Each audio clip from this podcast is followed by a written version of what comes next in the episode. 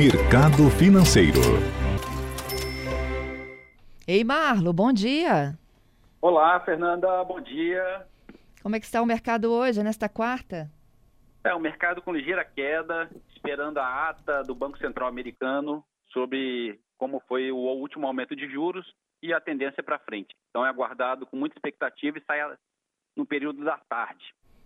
Então, por aqui, Bolsa Paulista em baixa de 0,35%, com o índice Bovespa a 97.945 pontos. Mercado americano, o índice Dow Jones recuando 0,2% e a bolsa eletrônica Nasdaq operando estável. Já na Europa, o dia é positivo, em Londres, bolsa subindo 1,31%. Na França, bolsa em alta de 2%.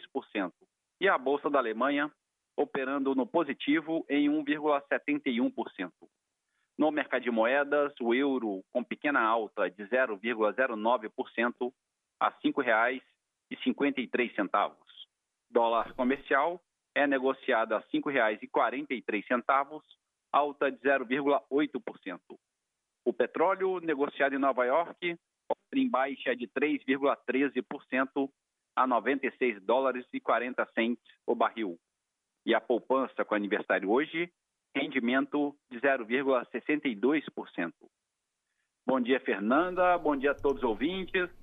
Marlo Barcelos para CBN.